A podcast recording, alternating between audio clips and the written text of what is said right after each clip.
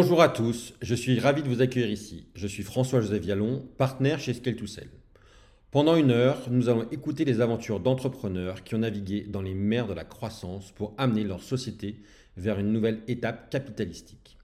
Qu'il s'agisse de cession, d'acquisition ou même de LBO, chaque épisode vous fera découvrir comment ils ont transformé leur société pour surmonter les défis qu'ils avaient face à eux. Dans notre série, nous plongerons en profondeur dans les récits de ceux qui ont mis en action leur vision pour en faire des réalités tangibles, dévoilant leur stratégie et les leçons apprises en chemin. Que vous soyez au début de votre aventure entrepreneuriale ou en pleine phase de croissance, nous vous racontons les coulisses d'aventures humaines destinées à vous guider et vous préparer à votre propre parcours de succès. Alors maintenant, asseyez-vous, détendez-vous et sans plus attendre, place à l'épisode. Bonjour à tous pour ce nouvel épisode des interviews Scale to Sell. Je suis ravi d'accueillir Stéphanie Delestre. Salut Stéphanie. Salut. Alors Stéphanie, on se connaît nous depuis un peu plus de 10 ans, même euh, peut-être 15, quand tu étais chez Quipe. Euh, juste pour te présenter avant de te poser la première question, donc euh, tu es diplômé d'histoire, tu as débuté ta carrière dans le domaine des médias, notamment au sein du groupe TF1. tu rejoins à l'invitation d'un fonds d'investissement une startup qui s'appelle Quipe, qui est à Hambourg. Et à la suite de la session de celle-ci au groupe Yelp, tu vas euh, lancer Kappa. Kappa, qui est d'abord un job board euh, pour les cols bleus, puis qui deviendra ensuite une plateforme d'intérim. Et en 2021, dix ans après la création, vous cédez euh, Kappa au groupe Adeco. Alors c'est un super parcours et je crois qu'il y a eu pas mal d'événements capitalistiques, comme c'est l'objectif de, ce podcast de parler des différents éléments capitalistiques que tu vas pouvoir nous détailler quels ont été les grands caps de développement de la société? Alors, bah, les grands caps, déjà, ça a été de prendre la décision de lancer une boîte. Euh, le deuxième grand cap, ça a été le pivot. On a, fortement pivoté. Et puis, le dernier cap, ça a été la vente. Donc, euh, pour faire court, hein, parce qu'après, euh, finalement, monter, euh, monter une start-up et se lancer, c'est, c'est prendre 2000 euh, décisions par jour. Donc là, je t'ai vraiment prise, ouais, je t'ai vraiment pris les, les trois décisions marquantes, marquantes de la boîte. Alors, quels ont été les déclencheurs de chacune de ces décisions? Alors, pour se lancer, en fait, je dirais que ça a été une histoire au très long cours puisque moi, depuis que j'étais toute petite, je rêvais euh, d'avoir ma boîte. Alors, je n'avais pas du tout de parents entrepreneurs. Moi, j'ai perdu mon père euh, jeune et j'ai été élevée par une maman toute seule euh, qui était secrétaire dans une cité HLM à Vitry-sur-Seine.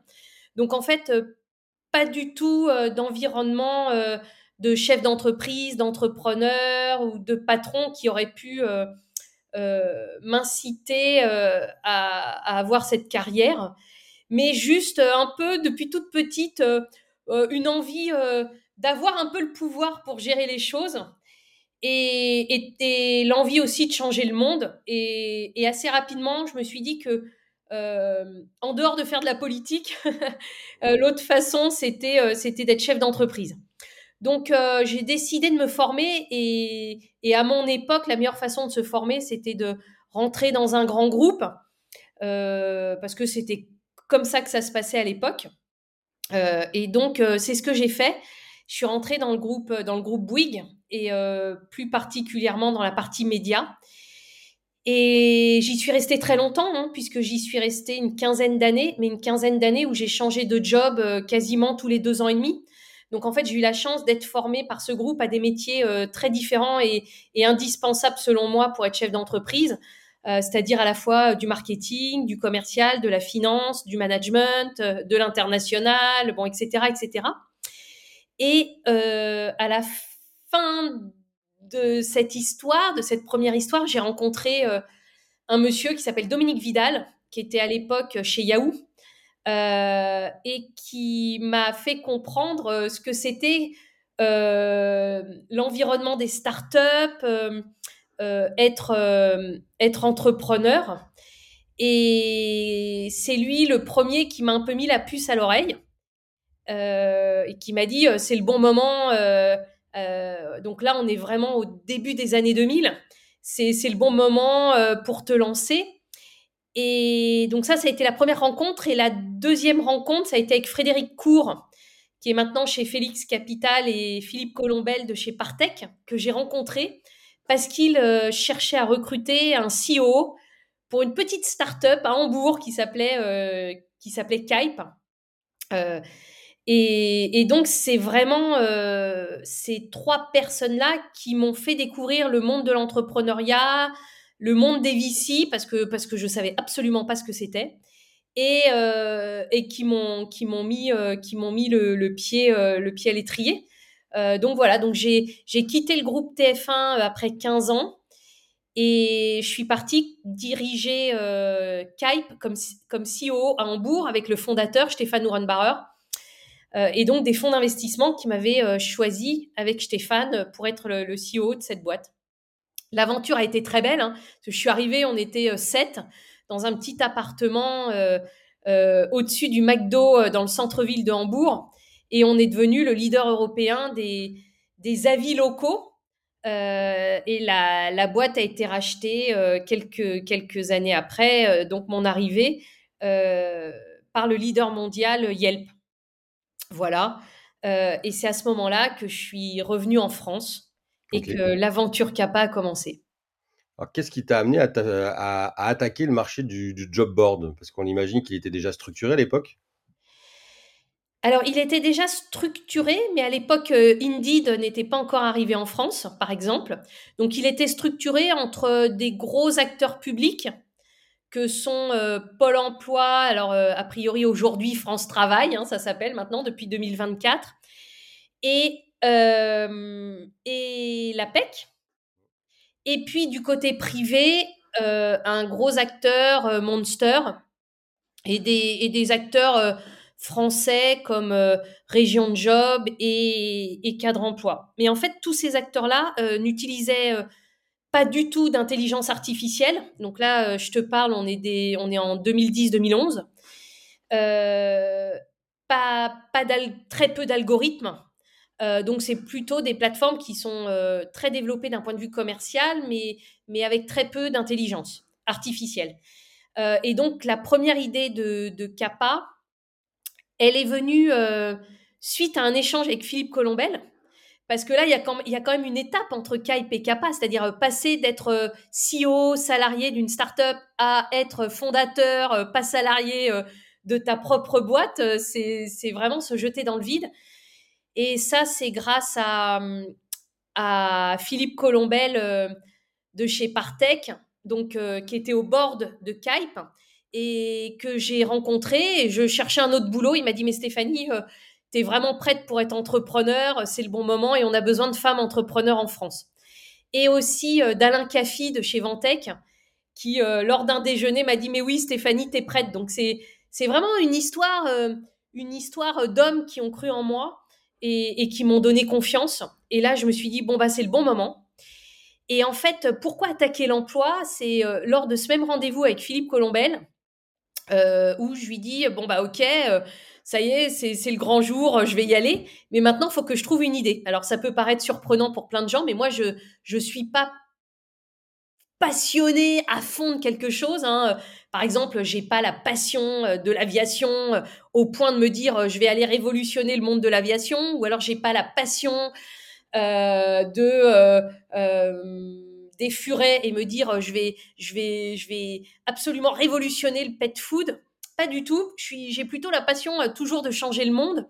Et donc pareil lors d'une discussion avec Philippe, je lui dis mais Philippe c'est quoi les, les trois gros les trois gros secteurs où Partech investirait en ce moment? Et Philippe me répond, euh, donc là on est en 2010, Philippe me répond, mais écoute, euh, le e-commerce, alors il se trouve, pour le petit secret, que euh, j'avais été sélectionnée pour avoir un gros poste chez Cdiscount. Et donc je me suis dit, non, je vais quand... Cdiscount, à l'époque, c'est déjà plus d'un milliard, plus de 1000 collaborateurs. Je suis sélectionnée pour être un des patrons de chez Cdiscount et je me dis euh, bah non je vais c'est quand même euh, compliqué d'aller révolutionner euh, le e-commerce et d'être en concurrence avec Cdiscount alors qu'il me propose un super job. Le deuxième secteur dont me parle Philippe, c'est les seniors. Et là, les seniors, moi, je me suis pas mal occupée de mes grands-parents sur leur fin de vie et je me dis, compliqué, il faut beaucoup d'humains. Faut beaucoup, beaucoup d'humains pour s'occuper des seniors et peut-être moins de technologie. Et il me parle de l'emploi. Et là, je me dis, bah, en fait, euh, euh, l'emploi, ça m'intéresse parce que euh, à l'époque, comme je rentre de Hambourg, je me suis inscrite à Pôle emploi à Vitry-sur-Seine. Donc, je suis convoquée à des ateliers, à Pôle emploi, etc. Donc, je rencontre plein de chômeurs et tout. Et je me dis, non, mais en fait, le truc, ça marche pas, quoi. Et surtout, moi, je rentre d'un pays où il y a le plein emploi, l'Allemagne. Et j'arrive dans un pays en France où on me dit, euh, je rencontre beaucoup de chefs d'entreprise ou de recruteurs qui me disent on a du mal à recruter. Et d'un autre côté, je rencontre beaucoup de chômeurs euh, au pôle emploi de Vitry-sur-Seine qui me disent on n'arrive pas à trouver un boulot. Je me dis mais il y a un truc qui, déconne complètement quoi. D'où l'idée de créer de CAPA, c'est-à-dire la première plateforme de matching entre euh, pour les non-cadres principalement, une plateforme de matching entre l'offre et la demande. Et avec beaucoup, beaucoup de technologies, ce qui était révolutionnaire en 2010 sur sur le marché de l'emploi et, versus, si tu veux, toutes les startups ou les entreprises qui existaient déjà. Et donc tout de suite, tu lèves des fonds pour lancer Capa Oui, alors moi, en fait, j'ai été euh, éduquée euh, et j'ai été euh, et j'ai eu la chance de grandir grâce à des fonds d'investissement. Donc, tu as vu, je t'ai beaucoup parlé de fonds d'investissement, Dominique Vidal, Alain Caffi, Philippe Colombel, Frédéric Cour. J'ai oublié de nommer François Tison, que j'avais rencontré aussi et qui sera euh, le premier investisseur avec Philippe Colombel dans CAPA. Euh, donc, euh, en fait, moi, j'ai été formée par des fonds d'investissement et par les hommes des fonds d'investissement, par des investisseurs. Et donc, en fait, pour moi, c'était logique tout de suite de penser ma boîte avec des fonds d'investissement. Alors, pas seulement pour l'argent, pour accélérer, mais beaucoup, beaucoup pour les hommes que j'avais rencontrés. Et parce que tu pensais que ça t'apportait tout de suite un gain de crédibilité ou? Alors, un gain de crédibilité du tout, mais que surtout, euh, c'était ces hommes-là qui allaient m'aider à faire grandir la boîte très vite et à faire les bons choix. Parce que dans ma tête, je me disais, c'est eux, ils rencontrent des centaines de startups euh, chaque année. Euh, ils connaissent, ils connaissent les tendances économiques par cœur. et puis, bon, je t'ai parlé quand même de, de, de, de, d'hommes qui sont clés dans le monde de l'investissement. Tu vois, c'est c'est pas n'importe qui. et donc pour moi, c'est comment? Ils sont là depuis très longtemps, donc très longtemps, mais aussi ils ont eu des gros succès et puis c'est des c'est des hommes brillants. Et donc euh, pour moi, euh, j'ai jamais vécu l'aventure de l'entrepreneuriat seul et il fallait que je sois entourée et entourée des meilleurs. Et donc le fait d'avoir les meilleurs, alors tu les as euh, dans tes cofondateurs ou dans tes équipes, mais tu les as aussi beaucoup euh, dans les fonds d'investissement. Et donc, le fait de faire tout de suite une levée de fonds, c'était clé d'abord pour avoir les bonnes personnes au board. Et donc, euh, en particulier, pour moi, les boards sont des moments super importants parce que ça rythme ta boîte. Tous les mois, tu dois aller rendre des comptes, dire ce que tu as fait, dire ce que tu n'as pas fait, dire ce que tu as réussi, dire là où tu t'as planté. Et donc, avoir le retour de ces, de, ces hommes et de ces femmes qui, qui est en tout cas pour moi personnellement super important euh, pour la croissance de la boîte et pour faire les bons choix et prendre les bonnes décisions. Et Donc c'est comme des partenaires, quoi. C'est vraiment mes partenaires. Tu d'autres moments où tu retrouvais, on va dire, la boîte et ses partenaires en dehors des boards? Tu avais structuré des comités euh, particuliers qui t'ont permis de progressivement, j'imagine, avancer vers la décision du pivot? Euh, non, non, non. Euh, bah déjà, quand tu as un board une fois par mois qui peut durer jusqu'à 4-5 heures, alors là, c'est dans les cas extrêmes, euh, où tu as 3, 4, 5 board members de super grande qualité qui t'envoient de l'information comme ça. Et je pense que c'est des moments où tu as, en tout cas, moi, j'aime bien écouter et apprendre. Donc, euh, je prenais toutes ces informations, tous ces retours que j'analysais pour essayer après de prendre les bonnes décisions. Donc, euh, non, il n'y avait pas d'autre moment. D'accord. En revanche, euh, moi, j'ai toujours eu une relation de confiance et, et de transparence avec, avec mes investisseurs ou avec, les investi ou avec des VC qui n'étaient pas forcément chez Kappa, investisseurs chez Kappa, mais que je connaissais bien et que j'allais voir aussi quand j'avais besoin pour leur poser des questions pour euh, prendre le pouls un peu de ce qui se passait. Euh, et donc, euh, pareil, dès que j'ai besoin d'appeler un investisseur, je l'appelle en lui disant Tiens, j'ai eu tel problème, qu'est-ce que tu ferais? J'ai pensé faire ça, est-ce que ça te va?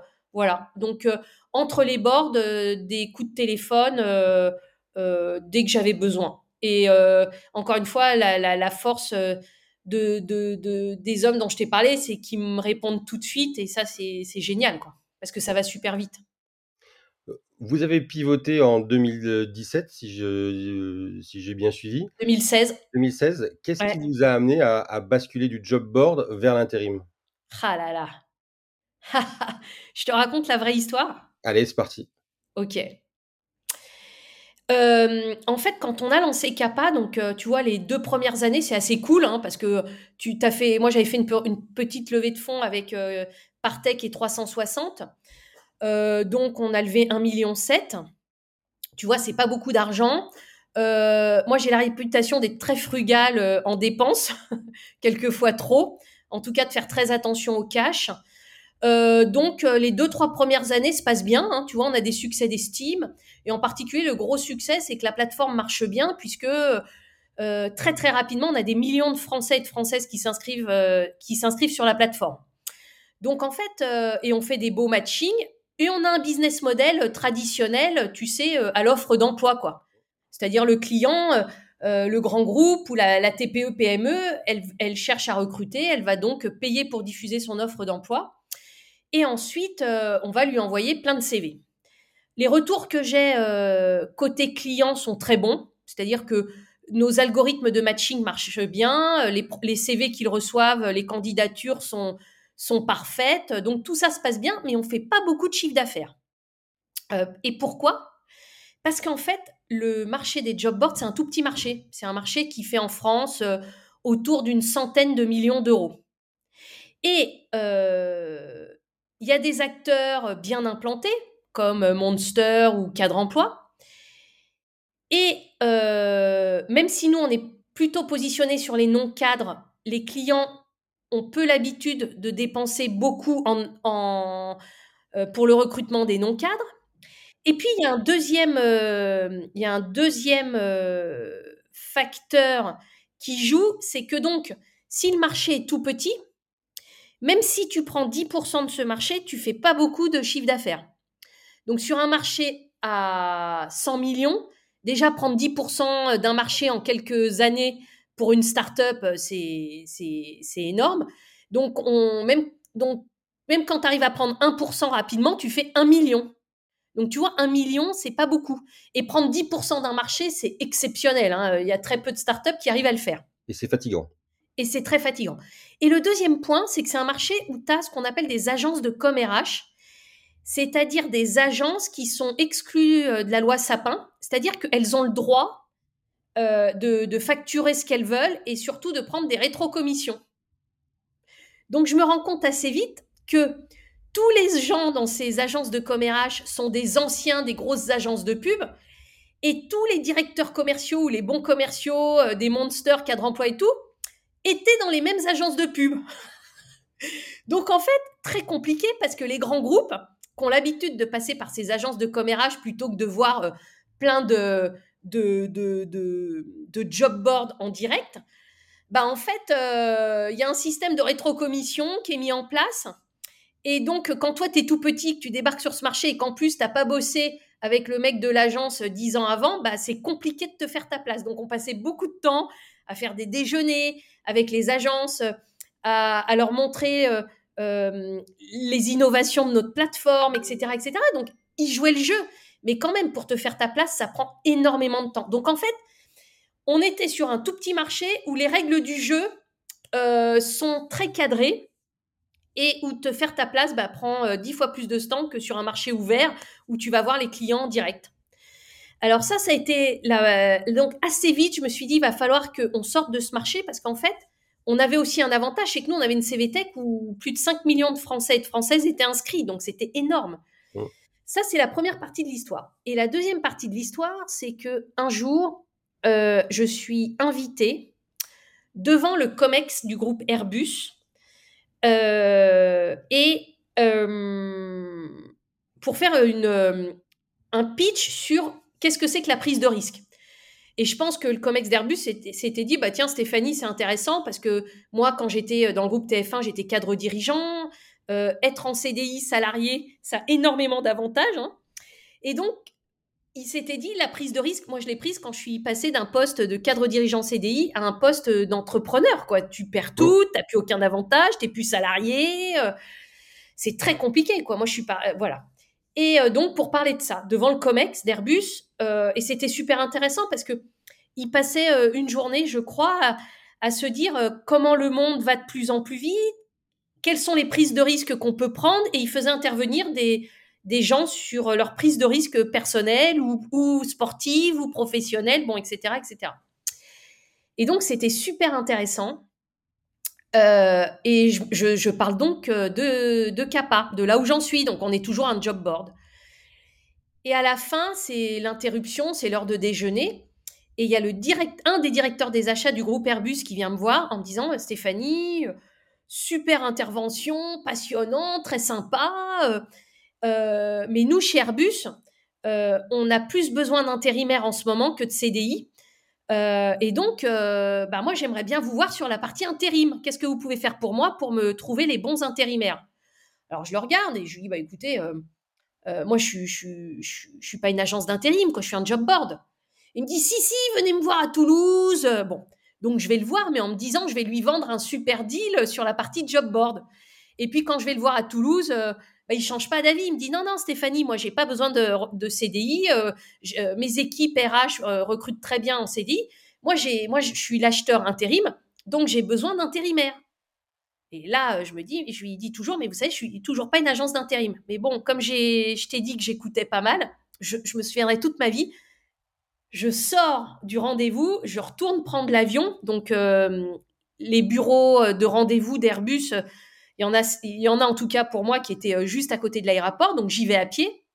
Je prends mon téléphone et là, je regarde taille du marché de l'intérim en France.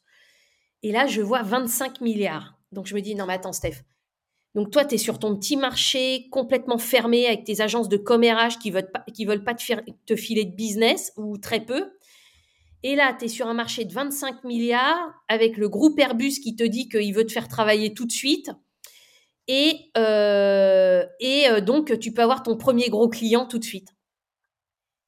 Voilà. Et en fait, euh, eh ben, je me suis dit aussi, si je prends 1% d'un marché de 25 milliards, je vais faire 250 millions. Ce sera tout de suite plus, plus rentable. Alors, je me suis dit, bon, allez, go. Et en fait, j'y pensais déjà depuis un petit moment. Pourquoi? Parce que l'intérim, c'est quoi? C'est des intérimaires que tu matches avec des offres et donc tu es l'employeur. Donc tu fais euh, le contrat de travail et la fiche de paie.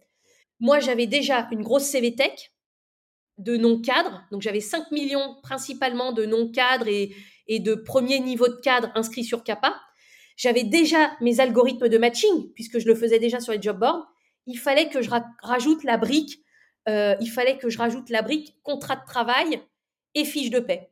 Et en fait, je me suis dit, mais j'ai juste cette brique-là à rajouter et je suis la première plateforme d'intérim digital en Europe. Et c'est ce qu'on a fait et on a lancé en 2016. Voilà. Et donc, du coup, nouvelle levée de fonds pour accélérer sur cette partie-là. Voilà. Et quand je suis allée, donc, l'importance toujours euh, du board, je suis allée voir Philippe Colombel et François Tison et je leur ai dit voilà mon idée. Et euh, tous les deux, au bout de 30 secondes, ils m'ont dit euh, Stéphanie Banco, ça y est, tu l'as. Voilà. Et ensuite, je voyais Dominique Vidal que j'avais rencontré quand j'étais chez TF1. Je voyais Dominique Vidal à peu près une ou deux fois par an. Et Dominique était partenaire chez Index. Et on parlait du business, mais voilà, comme ça, de façon régulière, où il me, donnait ses conseils. Et, là, je vois Dominique euh, pour euh, lors, d'un lors de notre déjeuner annuel, voilà, où je l'écoutais toujours parce qu'il avait toujours des bons conseils. Et je lui raconte le pivot de Kappa. Et à la fin du déjeuner, je m'en souviendrai toute ma vie. On est à côté de Madeleine à Paris. Et euh, il met son casque de scooter. Il allait repartir et il me dit Stéphanie, j'investis une ou deux fois par an en France dans des startups. cette année, c'est pour toi. Et là, je me suis dit, putain, un truc de ouf Parce que un de mes rêves pro, c'était de, de bosser avec Dominique Vidal. Et, du coup, en fait, est-ce que sur ce pivot-là, as des recrutements qui ont été stratégiques pour l'organiser? Non. Ça s'est passé comment en fait? Non, non, non. là, on est encore tout petit. Hein. Je te rappelle qu'on a levé 1,7 million en 2011, juillet 2011, et qu'on est en 2016. Donc, on a quand même fait 2012, 2013, 2014, 2015, 2016. C'est la première étape de CAPA, si tu veux. Euh, où on a toujours de l'argent en banque, on n'a pas fait de bridge, euh, on n'a rien d'autre que les 1,7 million. Euh, donc, si tu veux, on vit chichement et on fait tout. Hein. On bosse 80, 80, 90 heures par semaine et on fait tout, tout nous-mêmes. Donc, et quand on fait le pivot sur l'intérim, on se, alors on se dit un truc. On se dit surtout, faut qu'on recrute personne de l'intérim. Surtout personne. Parce qu'en fait, ils vont arriver avec leur historique, leurs freins, leurs contraintes, leurs bidules, leurs machins. Et non, nous, on veut, on veut, on veut recréer euh, une nouvelle intérim qui n'a jamais été créée par les majors de l'intérim. Intéressant. Donc surtout, on recrute pas et on fait tout nous-mêmes. Et du coup, vous avez tout internalisé pour la partie, euh, les, briques qui te manquaient ou vous êtes allé les chercher sur le marché? Alors, on est allé, euh, on est allé les chercher sur le marché euh, parce que faire des payes, c'est un métier à part entière. Et surtout, il y a des, des nouveautés juridiques quasiment tous les mois, tu vois. Donc, nous, notre boulot, c'était pas de faire des payes. Notre boulot, c'était c'était de, de, c'était de créer l'agence d'intérim du futur avec une nouvelle expérience utilisateur là où on est, euh, là où on est les meilleurs. J'imagine que du coup, c'est très différent de vendre du job board que de vendre de l'intérim. Comment se sont organisées les ventes en fait derrière? Euh, bah alors en fait, ce qui est, j'ai encore une fois, vendre du job board, comme je t'ai expliqué, c'était très compliqué parce que le marché très fermé, euh, très très pote à pote, très compliqué. La vente de l'intérim, pour nous, ça devenait mais magique. Alors d'abord, qu'est-ce que j'ai fait? C'est que j'ai appelé mes clients de job board en leur disant écoutez, voilà, on, était un job board, mais on pense à devenir la première euh, agence d'intérim digital. Là, j'ai 100% de mes clients qui me disent mais Stéphanie, c'est génial. Et là, je me dis putain, c'est gagné quoi. Parce que tout d'un coup, j'appelais mes anciens clients de job board pour tester avec eux l'idée et là, tous me disaient, mais préviens-nous, parce que nous, on a des intérimaires, bon, sauf cas exceptionnel, mais l'intérim, c'est très, très répandu dans tous les secteurs, dans toute la France. Euh, et donc, euh, quasiment tous mes clients me disaient, mais nous, euh, nous c'est génial. dès que tu es prête, bah, ok, on bascule avec toi sur l'intérim. Alors, les seuls que j'ai pas appelés, c'était les agences d'intérim qui étaient mes clients, à qui j'envoyais des dizaines de milliers de CV par an. Et donc, je voyais bien que mes CV, ils marchaient bien sur l'intérim. Avec eux, quand ils étaient job board. Voilà. Vous n'avez pas choisi de garder les deux activités, ça n'aurait pas pu euh, fonctionner? Alors, non, parce que euh, d'abord, le marché de l'intérim était tellement gros qu'on s'est dit, euh, voilà. Et puis, deuxièmement, moi, je crois pas, alors, je vais dire un truc qui va pas plaire. Je crois pas dans les fondateurs de start-up qui deviennent investisseurs. C'est-à-dire, tu as un job, tu peux pas en avoir deux. Et en plus, je trouve que c'est un défocus énorme. Et moi, j'avais tellement envie que, cette idée que tout le monde trouvait géniale réussisse qu'il fallait qu'on s'y consacre euh, à 100% du temps, quoi. 100% du temps, de l'énergie. Euh. Dès qu'on a lancé l'intérim, pendant cinq ans, on a bossé tous les week-ends, samedi, dimanche, hein, pas de vacances. Hein. Donc, euh, CAPA, ça a été cinq ans de job board où déjà on a bossé beaucoup parce que bah, on devenait entrepreneur, donc il fallait, il fallait tout découvrir, tout apprendre, tout créer. Et puis quand on a pivoté sur l'intérim, l'idée était tellement géniale, on kiffait tellement qu'on bossait 7 euh, jours sur 7. Et puis surtout l'intérim, euh, ça marche pas qu'aux heures de bureau. Tes clients, ils prennent des intérimaires la nuit, ils prennent des intérimaires le week-end.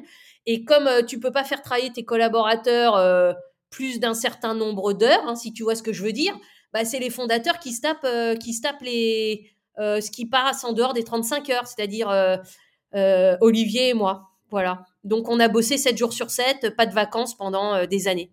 Et tu as tenu comment sur en, étant dans ce marathon-là, en fait? Alors en fait, euh, l'adrénaline et le kiff, quoi. C'est-à-dire que moi, ce qui, moi, ce qui, moi, j'adore ce que je fais. Quoi. Je, je, je me dis, quand je serai vieille, mais qu'est-ce que je vais faire? Parce que le jour où je serai à la retraite, je vais crever. Quoi. Je, je, c'est inenvisageable pour moi pour le moment. Donc en gros, euh, l'adrénaline, c'est-à-dire euh, tu as des bonnes nouvelles, des mauvaises, euh, tu prends 2000 décisions par jour, de il faut merde, il y a plus de il y a plus de café dans la machine, il faut que j'aille en acheter parce que bien sûr, c'est toi fondateur qui t'occupe d'aller acheter le café de remplacement, hein, personne va le faire à ta place. jusqu'à euh, jusqu'à euh, faire un recrutement important, euh, faire répondre à, tes appels d'offres, etc. Donc en fait, tu as tellement de as tellement d'adrénaline qui t'arrive toute la journée. Bon, puis moi je suis faite comme ça, mon corps est fait comme ça. Que, que c'est un kiff permanent. Il y a des moments difficiles, mais c'est pour ça aussi que bah, le fait d'être entouré par ton board et ton cofondateur, et euh, tes équipes, euh, ça aide. Moi, je n'envisagerais pas l'entrepreneuriat toute seule dans mon coin parce que c'est pas fait pour moi. C'est c'est fait pour plein d'autres gens, mais pas pour moi. Et c'est pas grave, quoi. Tu vois, chacun chacun a son truc. Euh, voilà. Et puis le kiff, c'est-à-dire que quand pendant cinq ans, tu as été sur un petit marché, c'était difficile de convaincre des clients, euh, où là, tu es parmi les premiers dans le monde à créer, à créer un nouveau truc dans un secteur énorme, et que, et que euh, tu te dis euh, je vais pas lâcher ça quoi. Faut aller super vite. Après tu as, aussi un problème de timing sur le marché parce qu'on a été copié très très très vite. Euh, et donc et donc il fallait toujours qu'on soit les premiers les premiers en fonction en nouvelles fonctionnalités en service client en, en tout quoi. En communication en marketing. Donc donc si tu veux bah, quand tu as cette pression-là euh, qui fait que tu te dis que tu as une idée extraordinaire et qu'il faut pas la gâcher et qu'il va falloir que tu t'y mettes à 2000%. Tu as parlé de, recrutement, tu as parlé de rester les premiers. Quels sont les recrutements qui vous ont permis de rester les premiers et justement d'être les premiers au final à vous vendre? Alors, euh, les recrutements clés, ils ont principalement été euh, dans l'équipe tech. C'est-à-dire que quand on a fait la grosse levée de fonds avec Index, en plus de Partech et 360 qui ont suivi, parce que tout le monde croyait à fond dans le projet. Euh, euh, tout de suite, euh, on a recruté Jean-Marc Potvin, qui était dans l'équipe Kelcou avec Dominique Vidal et Pierre Chapaz. Et Jean-Marc Potvin était le CTO chez Kelcou. Et, et donc, on l'a tout de suite recruté en se disant euh, on avait été les premiers le premier job board à mettre de l'intelligence artificielle. Donc aujourd'hui, ça paraît un peu cucu de parler comme ça, mais en 2010, personne ne l'avait fait. Euh, et donc, euh, Jean-Marc est arrivé en 2017 pour nous aider à recruter la meilleure équipe tech en France. voilà ce qu'on a fait en quittant Paris et en installant l'équipe tech à Grenoble. Parce qu'en fait, à Grenoble, tu as un très bel écosystème. Euh, bah, d'abord, euh, entre Lyon et Grenoble, tu as les meilleures écoles d'informatique, euh, en particulier avec l'ENSIMAG. Et Jean-Marc, tout de suite, a cherché à identifier les très bons profils. Et on a réussi à recruter Julien Ross, qui était à l'époque chez Criteo, et Maxime Yanézeli, qui était avec Julien chez Criteo, pour qu'ils viennent chez Kappa euh, et qui recrutent leur propre équipe euh, tech à Grenoble. Donc ça, ça a été euh, une décision ultra, ultra clé. La deuxième décision clé, c'est quand la deuxième, le deuxième recrutement, je, parce que tous les recrutements ont été clés. Tu vois ce que je veux dire, quoi D'accord. Euh, euh, par exemple, je pense à l'autre fille, euh, l'autre fille qu'on a recrutée qui répondait toute la journée aux intérimaires, qui nous appelaient par téléphone parce qu'ils avaient un problème sur leur passe Navigo, qui avait peut-être pas été payé, ou qui pensaient avoir un problème sur leur fiche de paie, parce que les intérimaires, la fidélité des intérimaires, ça passe que par la paye. C'est-à-dire, on, a, on avait réfléchi à plein de trucs, de stickiness et tout, mais en fait, ce qui est important pour un intérimaire, c'est que quand il finit une mission, tu lui proposes une nouvelle mission, pour pas qu'il perde de temps parce que lui, il a besoin de bosser et que sa fiche de paie soit propre. Donc, tu vois, par exemple, le recrutement de l'autre fille euh, qui, qui, répondait à tous les intérimaires, il était clé chez Kappa. Sans l'autre fille, euh, on n'aurait jamais réussi à faire ce qu'on a fait.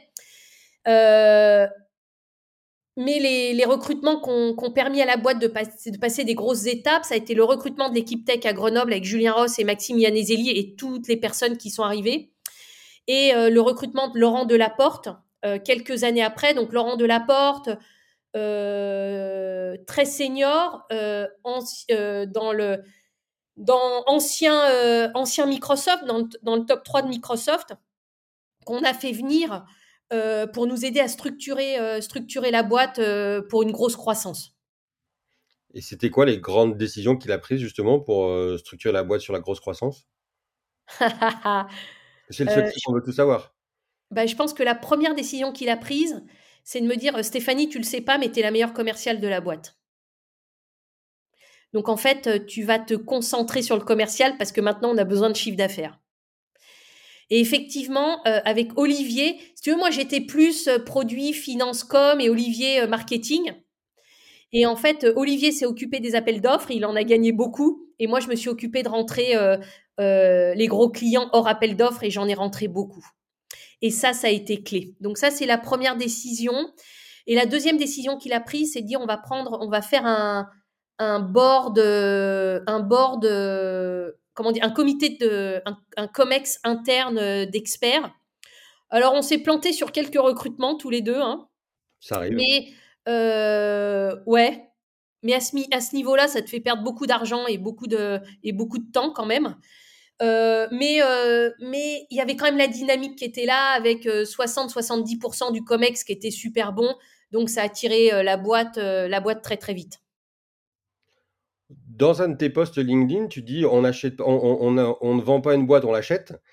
Qu'est-ce qui a fait que, à un moment ou à un autre, vous avez organisé, la boîte était, de était organisée de telle façon que des, on va dire, des bonnes fées sont penchées sur le dossier pour consolider le marché avec vous?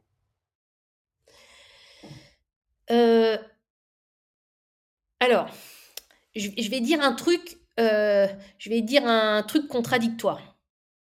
C'est-à-dire que si en tant que fondateur, tu fondes ta boîte pour la vendre, la vendre très vite et très cher, bon, il y a eu des cas, hein, euh, je pense en particulier à Zenly, mais il n'y en a pas beaucoup. OK?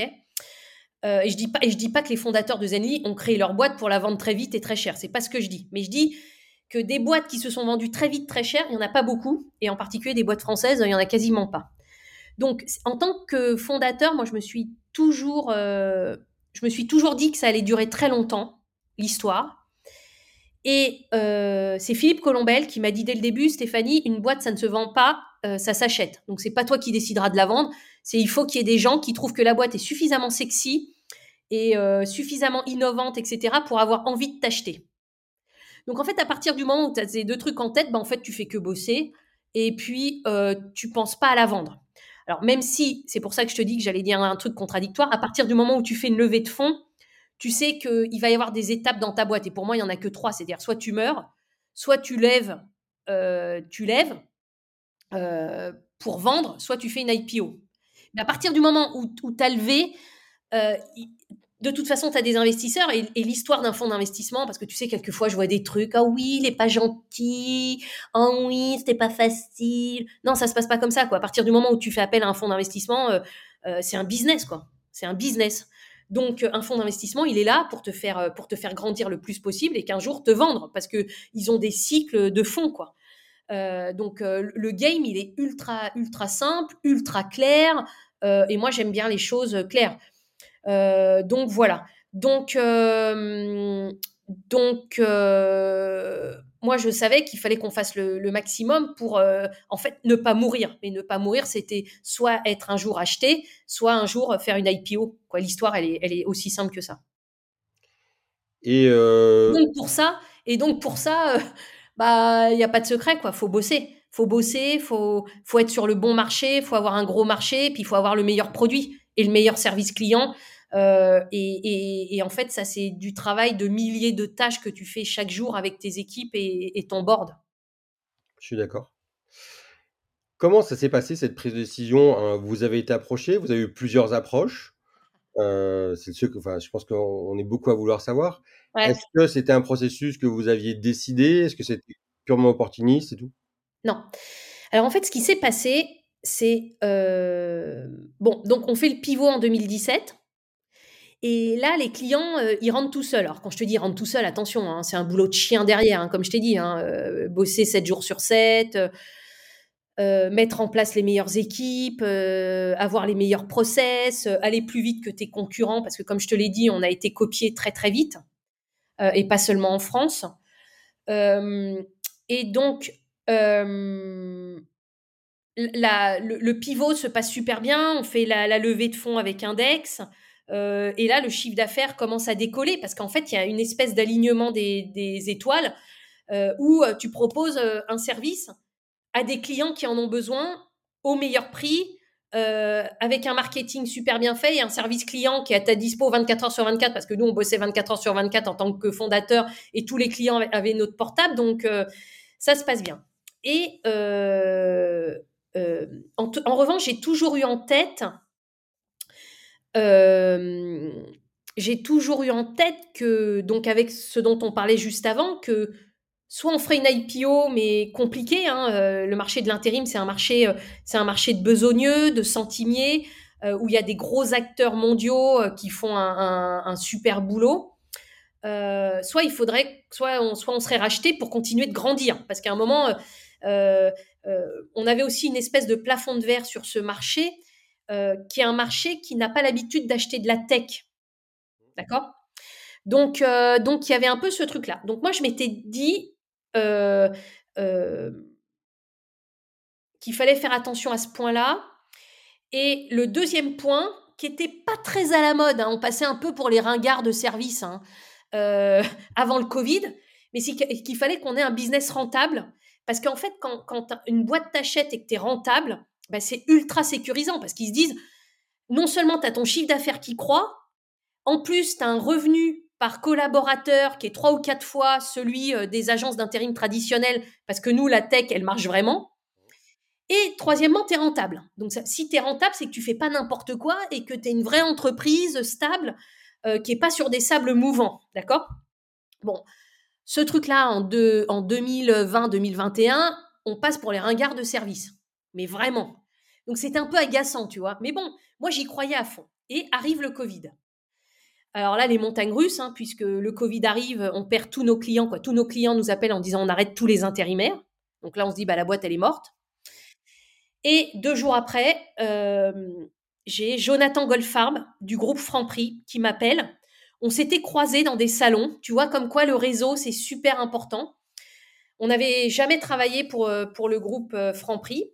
Et il m'appelle, il me dit Stéphanie, euh, donc on est un dimanche, il est 15h, quand je te dis que je décroche mon téléphone 24 euh, heures sur 24. Je ne savais pas que c'était lui, puisqu'on s'était croisés, mais je n'avais pas son numéro dans mon, dans mon téléphone. Et il me dit Stéphanie, c'est Jonathan Golfard, tu te souviens, on s'est croisés à une ou deux conférences RH. Je lui dis Ouais, comment vas-tu Machin. Il me dit Écoute, voilà, j'ai besoin de 1000 intérimaires pour demain. On a déjà huit agences d'intérim, parce que tu sais, souvent dans les grands comptes, euh, tu as des appels d'offres aussi pour l'intérim. Quoi. Ça passe par la direction des achats, c'est des process d'appels d'offres. Mais il me dit, là, on est en panique. Euh, euh, j'ai besoin de 1000 intérimaires pour demain, en renfort dans toute la France. Est-ce que tu peux nous aider? Je fais bah, bien sûr. Donc, il m'a envoyé un fichier Excel avec les adresses de tous ces magasins et entrepôts et de combien il avait besoin d'intérimaires le matin, l'après-midi, parce que voilà. Parce qu'en en fait, il faut se rappeler que premier week-end euh, du Covid, les Français et les Françaises sont en panique. Le gouvernement a convoqué toute la grande distribution pour dire euh, vous faites comme vous voulez, mais il ne faut pas qu'il y ait de rupture euh, de la chaîne d'approvisionnement des Français et des Françaises. Et donc, c'est vous qui allez tenir la France, quoi, avec les hôpitaux. Hein. Mais il faut, faut pas l'oublier. Hein. ça paraît là aussi un peu simplet de dire ça, mais en fait, on est vraiment dans un mouvement de panique. Et en fait, bah, comme nous, on est vraiment digital. Nos collaborateurs, euh, tout est digital. Ils ont déjà l'habitude de travailler en télétravail, à distance, euh, avec des clients à distance, euh, de gagner des appels d'offres à distance. bon. Et donc là, j'appelle trois, quatre collaborateurs de chez Kappa et je leur dis écoutez, les gars, est-ce que vous êtes dispo et, comme super équipe qui, se dit, qui avait peur qu'on plante la boîte, quoi. Et donc, il dit bah ok, on y va. Et donc, grâce à nos outils, et juste avec ce fichier euh, Excel de Jonathan, le lendemain, il y avait 400 euh, intérimaires qui commençaient entre 6 et 8 heures du matin dans les magasins Franprix. Et euh, l'après-midi, il y avait les 600 autres. Donc en fait, on a pris une grosse, grosse partie des besoins de Franprix. Et ce qui fait que ça a donné un boost à Kappa énorme. Et là, on a continué de travailler avec nos gros clients de la grande distribution. Et en particulier, bah, moi, je remercierai jamais assez le groupe Carrefour qui a été le premier grand compte à nous faire confiance. Ça aussi, ça a été un, un vrai changement dans la boîte parce que quand tu gagnes un appel d'offres avec un groupe comme Carrefour, bah en fait, tu sais que tes process sont bons et tu as intérêt à être bien prêt. Mais c'est aussi parce qu'un groupe comme ça nous a fait confiance. Et là, je fais une petite, petite digression, mais il y a le mouvement lancé par le gouvernement pour les, les institutions, quoi, les, les, institutions publiques et les grands groupes, mais de vraiment faire bosser les startups françaises. C'est indispensable pour que l'économie française se, se, se, porte de mieux en mieux et continue de grandir. Donc, je fais parce que ça, pour moi, je soutiens vraiment ce, ce mouvement-là et, et, je suis aussi au bord de la French Tech Grand Paris et c'est vraiment un point super important. Et donc, en fait, on a beaucoup, beaucoup travaillé dans la grande distribution pendant le Covid. Et, en fait, on a, on a plus que doublé notre chiffre d'affaires pendant le Covid. Parce qu'en fait, nous, on a mis personne en chômage partiel et on a bossé mais quasiment 18 euh, heures par jour. Parce que euh, toute la grande distribution nous appelait en disant, euh, parce que le mot, c'est un peu, peu, comment dire, propagé. Et, donc, et puis après, les entrepôts. Parce que finalement, euh, une fois que la grande distribution, euh, et, la grande distribution a fait un boulot, moi, j'adore le secteur de la grande distribution, je, a fait un boulot extraordinaire, donc très vite, ils se sont organisés. Et après, tout de suite, tu as eu euh, les logisticiens. C'est-à-dire qu'ils ont demandé peut-être à la grande distribution, mais vous bossez avec qui pour l'intérim et tout, parce qu'ils avaient tous besoin d'intérimaires. Et donc, on a aussi beaucoup, beaucoup bossé pour la logistique. Et ça a été vraiment une période, si tu veux, aussi où les équipes CAPA étaient fières, super fières de ce qu'elles faisaient, parce que, ouais, c'était incroyable ce qu'on a fait. Voilà. Et donc, on sort du Covid, mais nous, pendant le Covid, on a beaucoup, beaucoup travaillé. C'est-à-dire que non seulement on a travaillé pour nos clients, mais aussi on a refait tout le site, on a continué. Donc, comme je te disais, personne n'était en chômage partiel. Donc, toutes les équipes dev ont continué de, livrer des fonctionnalités toutes les semaines. Et donc, on est sorti du Covid avec un produit de malade, un service client qui avait toujours fonctionné et des références clients euh, qu'on avait euh, donc euh, acquises pendant le Covid de dingue. Et donc, on est sorti, nous, du Covid, mais ultra renforcé. Et en plus, on était quasiment rentable. Donc, tu vois, à moins 30 000 euros, quoi. Donc, en fait, on s'est dit, il faut qu'on soit rentable. Là, ça y est, on y est, on est rentable. et donc, on est sorti du Covid bah, très fort, très fort, et, euh, et avec euh, très fier aussi de tout ce qu'on avait fait. Donc on s'est dit, bah ça y est, c'est bon, maintenant on déroule quoi. Et donc on a, on a déroulé, déroulé, déroulé. Alors pardon, je parle beaucoup, mais j'arrive à ta question. C'est-à-dire que nous, on n'était pas, pas en état de vente. La boîte, elle était en croissance. Euh, avec Laurent, il y avait eu un gros travail de d'organisation des équipes. Euh, on avait des belles références clients, on gagnait des beaux appels d'offres, on rentrait des très gros clients euh, et des petits aussi, parce que moi j'adore euh, les petits clients dans tous les secteurs, donc tout était génial. Et là, il s'est passé un truc, et là je le dis à tous tes, tes auditeurs et auditrices, c'est l'intuition. En fait, je t'explique ce qui se passe.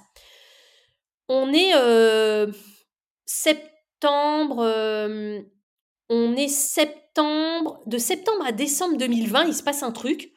C'est-à-dire que j'ai beaucoup de fonds, en particulier des fonds euh, américains qui m'appellent pour euh, nous dire, écoutez, on est intéressé par ce que vous faites. Euh, est-ce que vous voulez faire une levée de fonds? Alors quand il y en a un qui t'appelle par semaine, bon, tu te dis OK. Mais à un moment, c'était quasiment deux, trois par semaine. Donc je me suis dit, bizarre, il se passe quelque chose je pense qu'il y a un de nos concurrents qui essaie de faire une grosse levée et moi, même si j'étais persuadée qu'on n'avait pas besoin de grosses levées pour faire euh, un gros capa, parce qu'il faut faire attention, on pourra en parler, euh, c'est un autre sujet. Mais bon, je me disais, il se passe quelque chose. Bon, donc là, je mets, euh, je mets Laurent et Olivier en alerte, pas le COMEX ni les équipes, hein, mais je leur dis, il se passe quelque chose. C'est pas normal qu'on reçoive autant d'appels de fonds.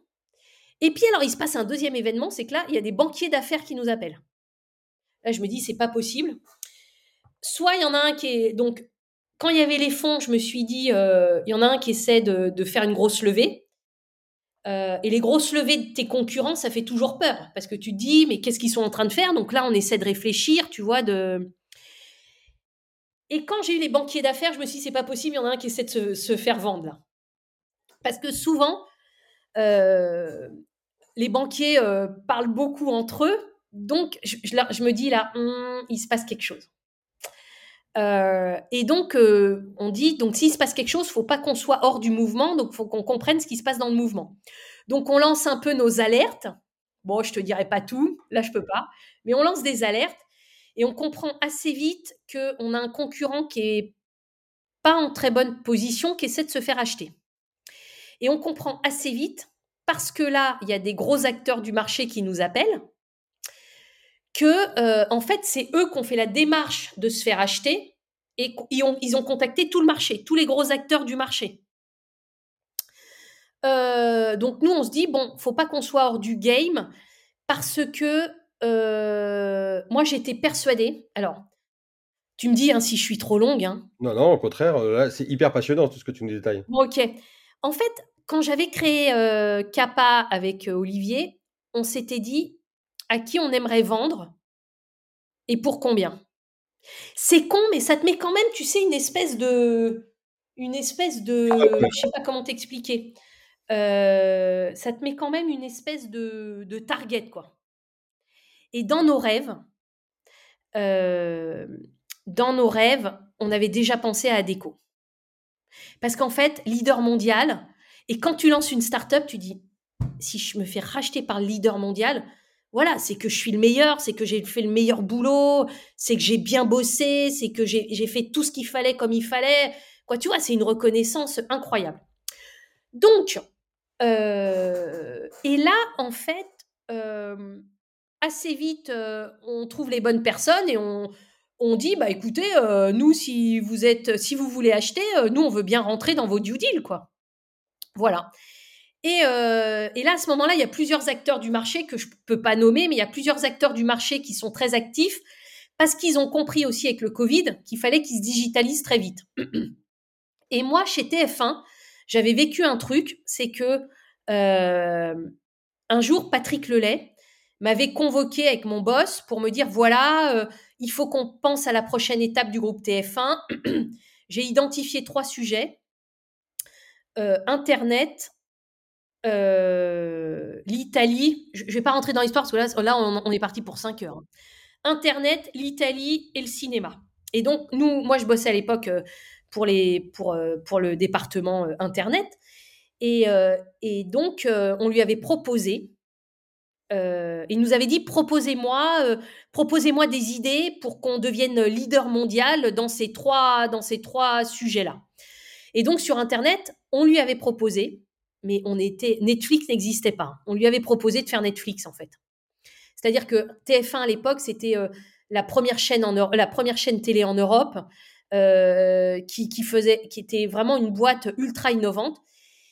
Et ça s'est pas fait. Je vais pas rentrer dans les détails. Mais bon, ce que j'ai compris ce jour-là, c'est que pour un grand groupe, c'est très compliqué quand tu fais des milliards euh, sur un quand tu fais des milliards sur un positionnement de, bah, de lancer des innovations très, très, très pointues, euh, parce que souvent, euh, tes équipes, elles sont prises à faire d'autres choses, euh, où il y a des enjeux économiques ou politiques qui te dépassent, de la stratégie où tu n'es même pas au courant, etc.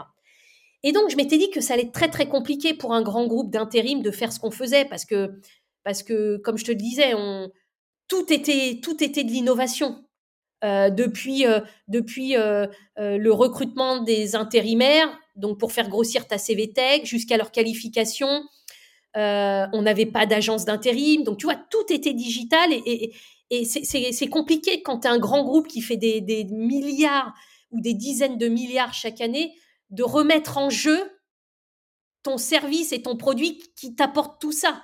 Or, nous, on partait de zéro, donc on pouvait tout disrupter, on pouvait tout tester. Bon, voilà voilà. Et assez vite, on a eu plusieurs marques d'intérêt de grands groupes mondiaux et de, moins grands groupes mondiaux Euh, mais c'est pas nous qui avions lancé les, qui avions lancé le game quoi. C'était ce concurrent qui avait besoin de se faire racheter parce qu'il savait qu'il n'était pas rentable, que, que nous on gagnait beaucoup de parts de marché, etc. Et on est rentré en due deal avec plusieurs acteurs. Et en fait, ça, c'est un point très important. C'est qu'on a toujours fait ce qu'on a dit et dit ce qu'on faisait. C'est-à-dire que nous, si tu veux, on a rarement bullshité. Alors, ça a pu nous arriver par excès d'enthousiasme ou d'optimisme, hein, mais on a rarement bullshité les médias. Et donc, quand euh, tu rentres en due deal et que les due deal, bah, en fait, euh, tout ce que tu as dit, c'est bien dans les chiffres, c'est bien dans tes relevés bancaires, euh, que euh, toutes tes KPI sont bien réelles parce que, parce que tu, tu analyses, euh, tu vois, tu analyses, tout, tout est passé au crible. Hein. Nous, on a eu trois due deals, on a une due deal tech, une due deal finance et une due deal RH. Tout est regardé, mais au, au, microscope. Donc nous, en fait, il n'y avait pas de surprise. Et ça, quand tu es dans un process d'achat, et que ton acheteur n'a pas de surprise, ou que des bonnes, ou que des bonnes, bah, si tu veux, la confiance, elle augmente tous les jours, quoi. Et en fait, euh, bah, le process d'achat est beaucoup plus simple que quand tu as bullshité les médias pendant trois ans et que voilà, donc c'est un peu ce qui est arrivé à certains de nos concurrents certaines fois. Et est-ce qu'il y a des choses dans ce process qui t'ont surprise ou sur lesquelles tu t'es pas forcément senti préparé?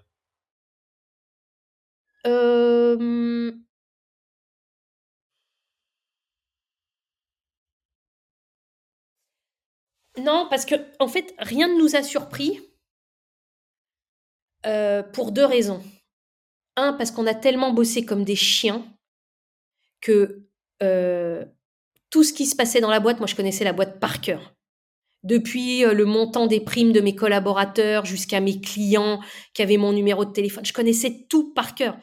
Donc, euh, donc rien ne pouvait me surprendre. Il pouvait tout, il ne pouvait, l'acheteur ne pouvait tomber sur rien que je ne connaissais pas ou que je n'avais pas créé ou que je n'avais pas drivé euh, ou que tu vois rien. Euh, et puis aussi, comme je te l'ai dit, la boîte était clean. Donc après, quand la boîte est méga clean et que tu n'as pas de poussière sous les tapis, bah en fait, ça se passe de façon clean aussi, quoi. Et puis aussi, il se trouve que euh, le milieu de l'intérim, c'est un milieu, euh, en particulier sur les majors, c'est un milieu très très clean quoi. C'est des gens, euh, c'est des gens intelligents, pros, corrects, honnêtes. donc si tu veux, le, le, le process est pareil quoi. Je comprends. Est-ce que, euh, quand, vous avez pris cette décision, comment vous l'avez communiqué aux équipes et comment elles l'ont vécu? Alors en fait, euh, j'avais eu une expérience chez Kype où avant d'être acheté, quelques mois, années avant, on avait failli être acheté par, euh, par un très très très très très gros acteur mondial, un, GAFAM. ouais. ouais. Et en fait, ça ne s'était pas fait. Et tout le COMEX avait travaillé sur cette vente et la conséquence de ce que cette première vente ne se fasse pas, de ce premier achat ne se fasse pas, c'est qu'il y avait des membres du COMEX qui étaient partis un peu, tu vois, un peu euh, fatigués, parce que c'est des process compliqués. Et puis, ça s'était su dans les équipes, donc ça avait vraiment perturbé les équipes. Donc là, le truc, c'était de dire, euh, on y va, mais on communique pas. D'abord parce que tu signes un des NDA aussi, donc euh, les NDA, euh, tu vas, si tu veux montrer que si tu sais que ta boîte est clean et que tu veux avoir une relation clean avec tes acheteurs, euh, tu vas pas commencer à, rompre le NDA. Donc en fait, tout au début, il y avait que trois personnes qui étaient au courant Olivier Zir, mon cofondateur, Laurent Delaporte et moi et le board. Et ça a été comme ça pendant très longtemps.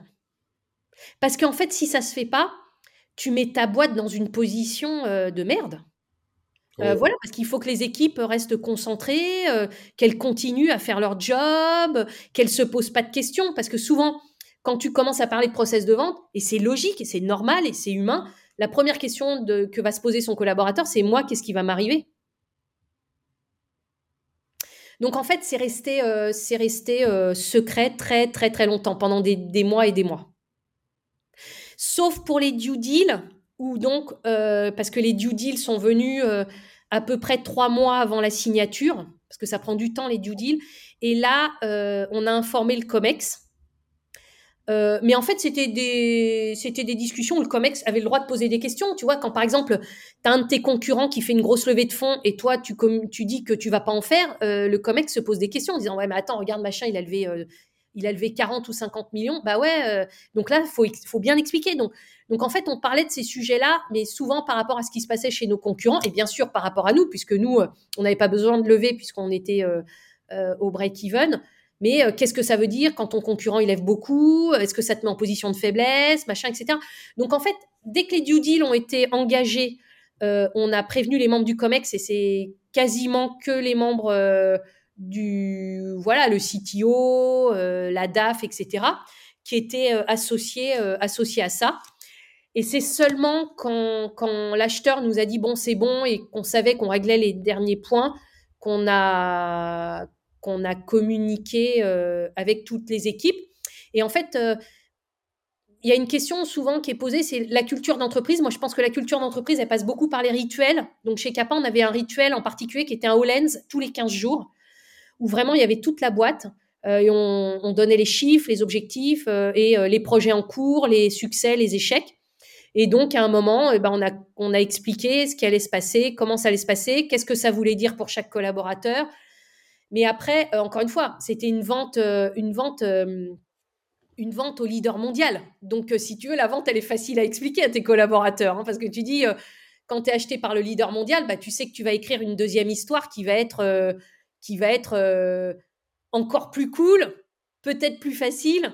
Mais tu vois, l'histoire, l'histoire, elle est belle. Elle, elle, est belle pour tous les collaborateurs, parce que quand tu peux mettre sur ton CV, par exemple, je pense, quand tu es commercial dans une boîte dans une start-up où tu peux mettre déjà sur ton CV que le chiffre d'affaires, grâce à toi, il a monté tous les ans et que derrière, tu es racheté par le numéro un mondial et que donc ton portefeuille, il va encore plus grossir et que ton expérience à toi personnelle, elle va être juste euh, quasiment unique en France. Si tu veux, des histoires comme ça, il n'y en a pas beaucoup qui peuvent en raconter. quoi. Est-ce que dans tout ce processus, tu as eu des moments de doute?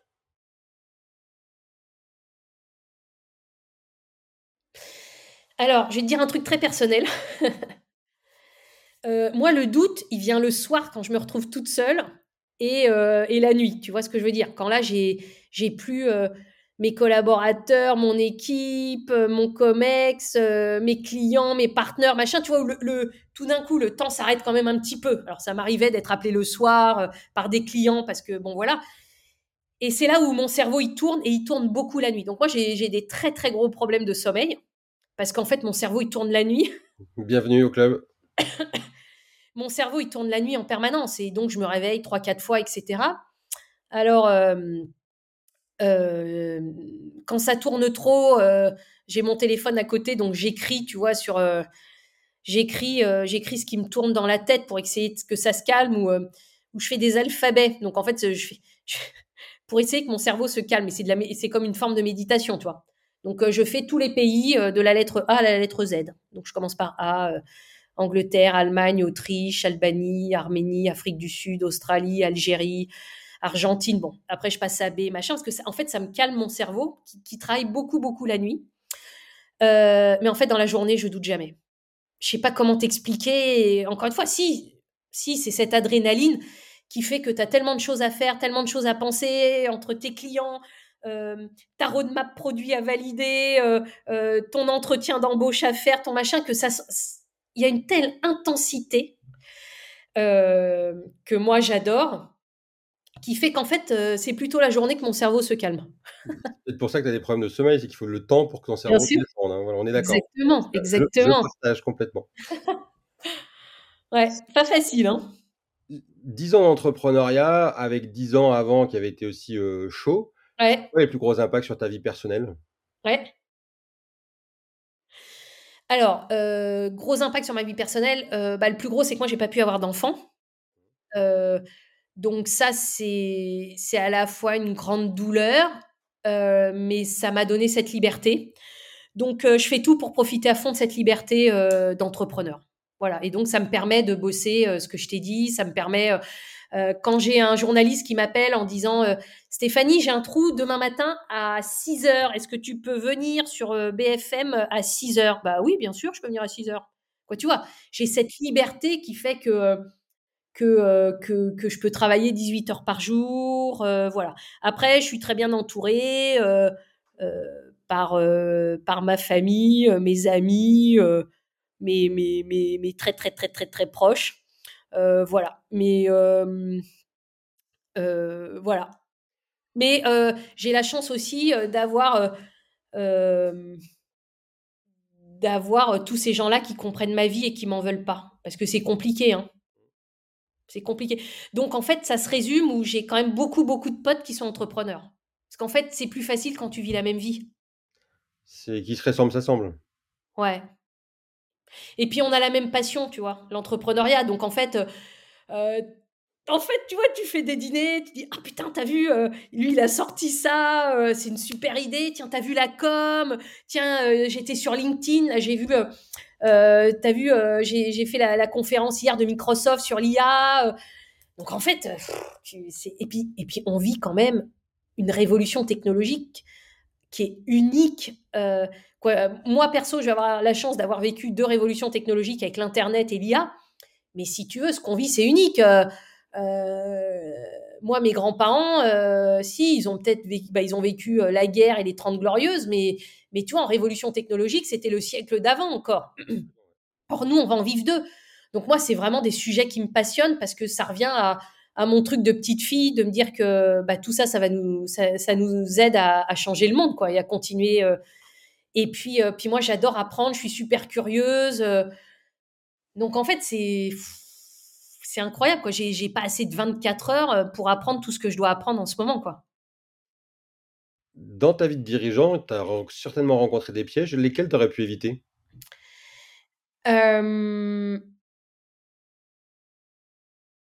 Ouais, alors le premier piège, c'est que j'ai recruté beaucoup trop vite une, une équipe commerciale et un directeur commercial. Et là, tu vois, je lance une nouvelle boîte, là. C'était ma prochaine question, donc. Ah d'accord. Et donc, bah, c'est moi la commerciale. Et en fait, j'adore ça parce que quand, en fait, en fait, c'est quand, quand tu montes une boîte, c'est que tu as quelque chose à vendre. Si tu n'as rien à vendre, c'est que tu montes pas une boîte. C'est une association, c'est euh, euh, plein de trucs, tout aussi, euh, tout aussi bien, mais c'est pas une boîte. Une boîte, ça doit faire du chiffre d'affaires, à un moment, ça doit être rentable, ça doit croître, bon, etc. etc. et donc, le, le, moment où tu, où tu comprends tout sur ta boîte, c'est quand tu es avec tes clients. Donc tu comprends si ton marketing est bon, tu comprends si ton si ta machine à lead est bonne, tu comprends si ton pitch commercial est bon, tu comprends si ton produit est bon, tu comprends si ton service client il marche, etc., etc. Et en fait, j'ai mis un peu de temps à comprendre ça. Donc ça, c'est mon, vrai secret. Et en fait, aujourd'hui, je ne fais plus que de la vente parce qu'en fait, par la vente, je sais tout, je vois tout, j'entends tout. Et donc, je suis capable derrière euh, bah, qu'on prenne, euh, euh, de prendre des bonnes décisions et, d'avancer encore plus vite. Aujourd'hui, la, vie de Stéphanie, donc c'est euh, jury à qui veut être mon associé. Ouais. Mais donc du coup, c'est aussi un nouveau projet, donc, donc tu as commencé de, à nous annoncer. Tu peux nous mmh en parler un peu plus? Ouais. Bon, en fait, comme tu as compris, l'entrepreneuriat, ça me fait vivre aussi. Hein. C'est-à-dire que c'est vraiment mon kiff, euh, mon kiff au quotidien. Vraiment, vraiment. Euh, je trouve que c'est, incroyable. Voilà. Et l'adrénaline et, et l'intensité que ça me procure euh, me font du bien. Donc, c'est super important. Deuxième point, bah, deuxième point que la révolution qu'on vit, je me suis dit avec tout ce que j'ai appris chez Kappa, bah, en fait, ce serait bête de pas lancer une nouvelle boîte, quoi. Parce que en fait, chez Kappa, j'ai fait plein d'erreurs. J'ai rebondi dessus, j'ai appris, j'ai essayé de m'améliorer, euh, j'ai beaucoup écouté. Euh, mais là, là, là, je me suis dit, avec tout ce que j'ai appris, euh, ce serait bête de pas lancer, pas lancer une nouvelle boîte. voilà. Et troisième point, en fait, j'ai rencontré mes, mes, mes cofondateurs chez Kappa. Et donc, en fait, c'était mon, CTO et mon directeur produit chez Kappa. Et en fait, on a fait des choses tellement incroyables chez Kappa que on a appris à se connaître, à se parler, à travailler ensemble, à être super efficace, à être meilleur que tous nos concurrents. Et il y a une espèce d'évidence qui s'est imposée en disant, bah, si un jour euh, on est prêts tous les trois, il euh, faudra qu'on relance quelque chose tous les trois ensemble.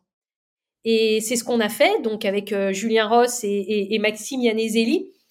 Et donc, on a décidé de lancer notre nouvelle boîte ensemble. Donc, bah, comme tu le comprends, on a bossé quasiment ouais, 5-6 ans ensemble chez Kappa, donc on se connaît par cœur, donc tout va très très vite. deuxième point, on est très complémentaires.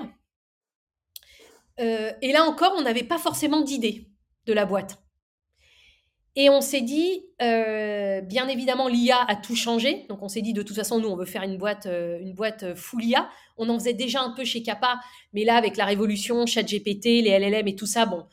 Et on s'est dit, mais cette révolution, elle nous permet de faire des choses qu'on aurait rêvé de faire chez Kappa, mais qu'on ne pouvait pas puisque la technologie n'existait pas.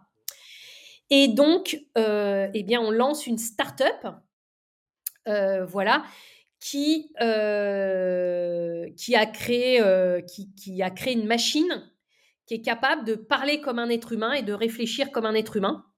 Et donc, en fait, les, deux pains qu'on avait chez Kappa, c'était parce qu'on est reparti de nos pains. Parce que si tu veux, on a quand même fait une boîte qui a été from scratch, qui a complètement digitalisé un énorme secteur. Hein. L'intérim, c'est, quasiment, tu vois, c'est 25 milliards euh, c'est 25 milliards euh, euh, de, de, de, marché. rien. Attends, je, je, pense que je me trompe pas. Je crois que c'est ouais, c'est en France tu vois, et c'est quasiment 100 milliards en Europe. Donc, c'est, on, a disrupté complètement ce marché-là, quoi. Et donc, mais on avait quand même des trucs qui marchaient ou qu'on faisait à la mano parce qu'on n'avait pas la technologie, quoi. Et en fait, les deux pains qu'on avait chez Kappa, c'était euh, le service client. Alors nous, on considérait qu'on avait deux clients, c'est-à-dire nos intérimaires et nos, et nos entreprises. Euh, et donc là, euh, qui avait des questions en permanence et on avait mis des systèmes, tu vois, d'optimisation, de réponse aux emails. On avait un service client par téléphone parce que souvent les intérimaires, quand ils ont des urgences, ils, ils t'appellent, ils t'écrivent pas, mais ils t'appellent. Et donc, euh, si on avait pu automatiser tout ça, euh, ben, ça aurait été beaucoup plus vite avec, euh, avec un niveau d'expertise et de service incroyable. Et le deuxième point, c'était c'était bien répondre à nos clients, entreprises aussi. Et donc, ben, on rêvait d'avoir une machine qui puisse faire tout ça à notre place pour accélérer le business. Et ben, on a créé cette machine. Donc, en fait, aujourd'hui, on, réinvente, euh, on réinvente la relation commerciale grâce à une machine euh, qui s'appelle Colli. Donc, tu vois, tu as Wally, euh, Wally le film. Bah, nous, on, a des, on aimait bien, donc on a décidé de l'appeler Colli. Donc, c'est notre agent conversationnel, mais qui est capable, qui parle comme moi et qui, qui réfléchit comme moi et qui te répond en temps réel comme moi. Donc, en fait, c'est pas du mail, c'est pas de l'écrit parce que ça c'est facile à faire parce que tu vois pas les temps de latence et tout ça. Là, c'est dans la vraie vie, du réel, euh, euh, par téléphone. c'est disponible ou pas encore? Alors, ça existe. Donc, la, la, le site internet s'appelle volubile.ai.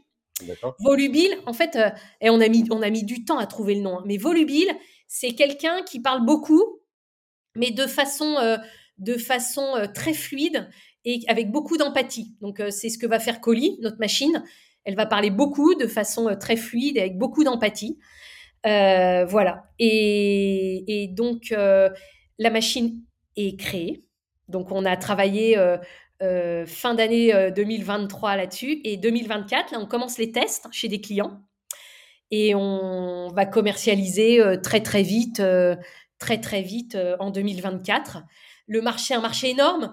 C'est un marché, euh, c'est un marché super intéressant parce que toutes les boîtes dans le monde ont le problème euh, de d'optimiser la relation commerciale pour augmenter les, revenus.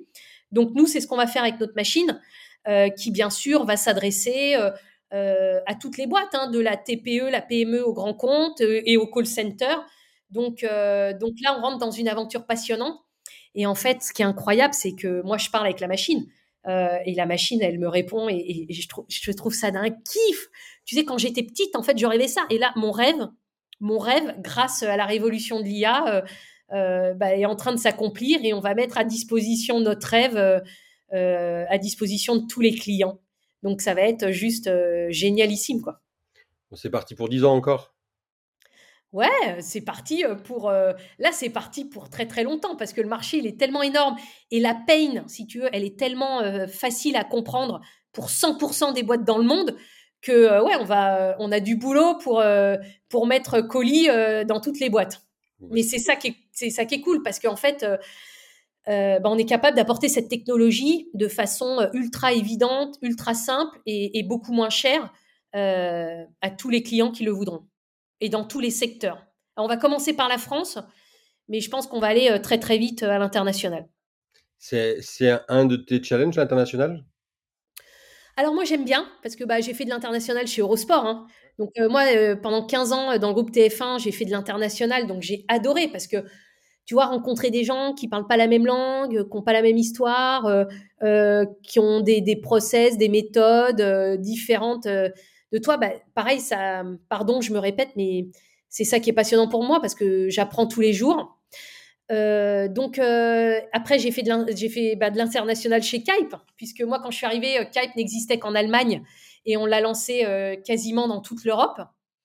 donc ouais l'international c'est passionnant et puis et puis c'est toujours des challenges intéressants. Alors c'est pas forcément c'est Dominique Vidal qui m'avait dit ça il m'avait dit il faut faire attention parce que tu sais, souvent, je vois des boîtes euh, qui disent euh, voilà, elles lèvent 5 millions et elles te disent euh, ah ben ouais, on, va, on a levé 5 millions pour partir international. Ben, mon pote, bon courage, quoi. Parce que c'est pas avec 5 millions que tu vas partir international. Et c'est Dominique Vidal qui m'avait dit ça. Il m'avait dit vaut mieux être déjà leader en France avant de partir à l'international. Et j'ai toujours gardé cette phrase en tête. Alors, elle s'applique pas forcément à tous les business, elle s'applique pas à toutes les situations, bien évidemment. Mais euh, l'international, c'est un, sacré challenge euh, euh, parce que bah, il, faut, quand même, moi je pense, avoir une expérience, trouver les bons contacts sur place, ça coûte très cher. et il faut pas faire ça si tu n'es pas sûr de ton produit. Et donc, le fait, nous, on va bien évidemment d'abord essayer d'être leader en France avant, de, avant de lancer l'international. Mais on est sur un sujet qui s'internationalise très, très vite. quoi.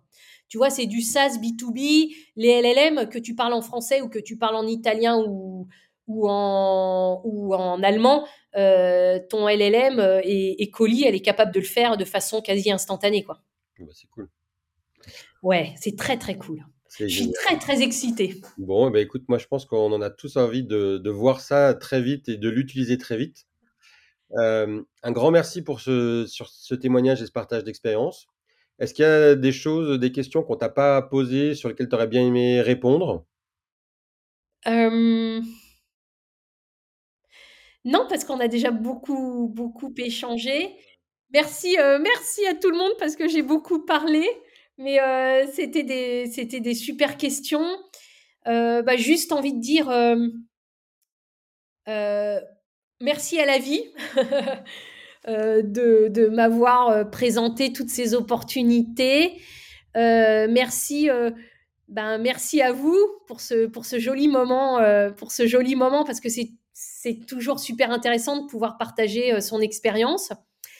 Et puis, ben, merci, merci à, à tous mes investisseurs, à toutes mes équipes passées et futures, parce que bah, c'est quand on est ensemble et qu'on peut partager de l'expérience, ce que toi tu fais euh, grâce, euh, grâce à ton podcast, bah, qu'on peut avancer euh, plus vite parce que mine de rien, on est quand même dans un monde où la concurrence est dure. Donc moi j'écoute beaucoup de podcasts parce que justement pour essayer de m'imprégner des bonnes idées, des succès, parce qu'au final ça me fait gagner beaucoup de temps dans mon travail au quotidien. Donc merci et puis très bonne année à tout le monde. J'espère que on va vivre euh, une super année euh, professionnelle euh, avec des gros challenges certes, mais, mais, mais l'IA qui va révolutionner toutes les entreprises. Et donc, dans tous les cas, ce qu'on va vivre, ça va être vraiment, vraiment passionnant. J'aime bien cette conclusion, merci la vie, parce qu'en fait, on oublie souvent de le dire, mais on a beaucoup de chance. Et moi, je veux te dire merci Stéphanie, encore une fois. Où est-ce qu'on peut te contacter s'il y a des auditeurs qui veulent te joindre et te faire un petit message? Bah, sur LinkedIn. Alors moi, je réponds à tous mes messages LinkedIn et comme ça, c'est cool parce que euh, quand on se contacte, hop, je vais voir le profil, euh, les entreprises ou, ou, les sujets sur lesquels il a travaillé. Donc ça permet tout de suite de, de, de communiquer de la bonne façon sur les bons sujets. Donc moi, j'aime bien LinkedIn. Eh ben génial. Eh ben, écoute, Stéphanie Delest. On, donne, on mettra le lien, voilà. Merci beaucoup Stéphanie et puis à très cool. bientôt. Ouais, merci beaucoup. Hein. Merci.